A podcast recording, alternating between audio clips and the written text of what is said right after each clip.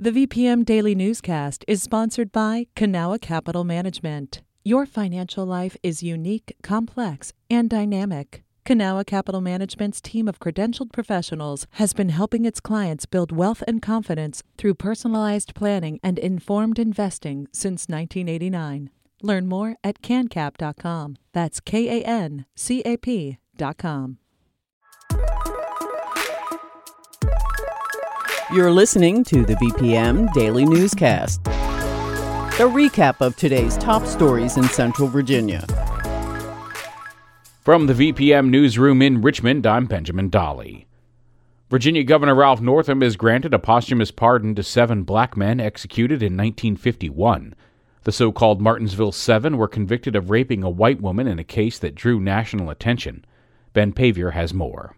It's believed to be the largest mass execution for rape in U.S. history.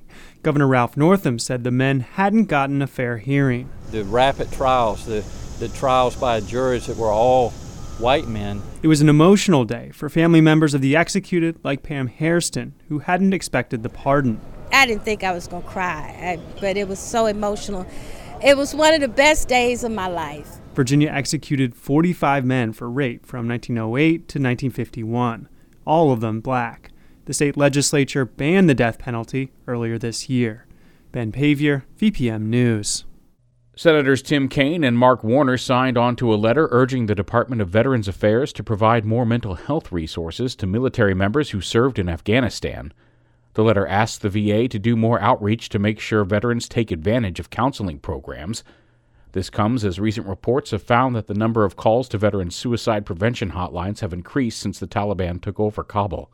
If you or someone you know needs help, the VA's Veteran Crisis Line is 1 800 273 8255 and then press 1. Richmond public school teachers are getting ready for another stressful year. To help them prepare, a local nonprofit is offering free mindfulness meditation sessions. VPM's Megan Pauley reports really awareness to each full breath and each inhale and exhale. Karantama Pierce Williams with the Inner Work Center helped lead a group of Richmond teachers through a mindfulness based stress reduction class. And everybody's experience is going to be a little different, but the goal is to change your relationship with stress. Jamie Midyet, a Spanish teacher at Albert Hill Middle School, took part in the full eight week program. She recalled one exercise in particular, a scene meditation, that helped her to not sweat the small stuff as much. And it just made me realize that, like, these little tiny things that are bothering me are just a part of, like, this bigger picture that sometimes I don't see when I'm zooming in so closely. The Inner Work Center hopes to extend the mindfulness workshop to at least 60 RPS teachers and staff this coming year and says no one who'd like the training will be turned away. Megan Pauley, VPM News. Virginia's High Court issued an order in the ongoing case of a Loudoun County teacher who was suspended for saying he disagreed with a proposed policy on gender pronouns. The state Supreme Court agreed with a lower court ruling that Leesburg Elementary School gym teacher Tanner Cross should be reinstated. At a school board meeting in May, Cross said he would not use transgender students' preferred pronouns because it's against his religion. Loudoun County Public Schools appealed to Virginia Supreme Court, saying Cross's comments made some students fear returning to school. The school board later approved a policy allowing students to use their preferred pronouns. The new policy was adopted in response to a recent state law.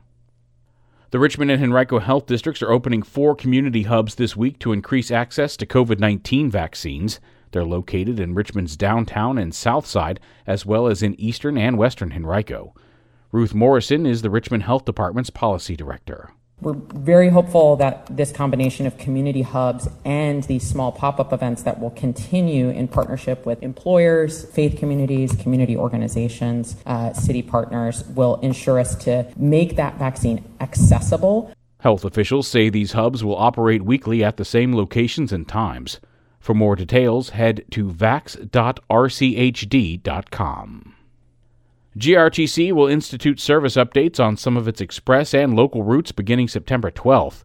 In announcing the updates, GRTC said that ridership has returned to pre pandemic levels, so riders should expect fuller buses, especially during peak commute times.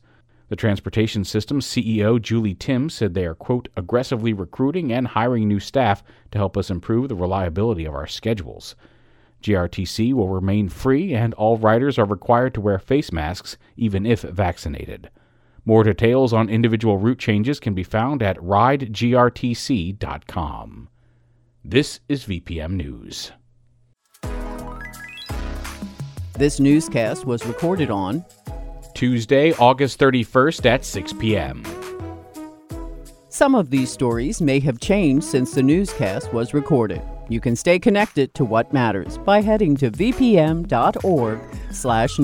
or follow us on Facebook, Twitter, and Instagram at myvpm.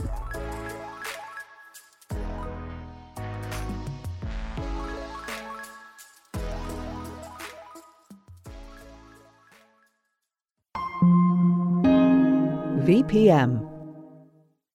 There are so many issues playing out in RVA. I mean, pretty much anyone will tell you. There's definitely a lot of poverty, finding affordable housing, traffic, public transportation, climate change and heat islands, trying to find childcare in Richmond area. I'm Rich Marr, host of a new VPM podcast called RVA's Got Issues. Listen to the podcast starting May 22nd. Do you have issues with RVA? Haven't found out yet. okay, good.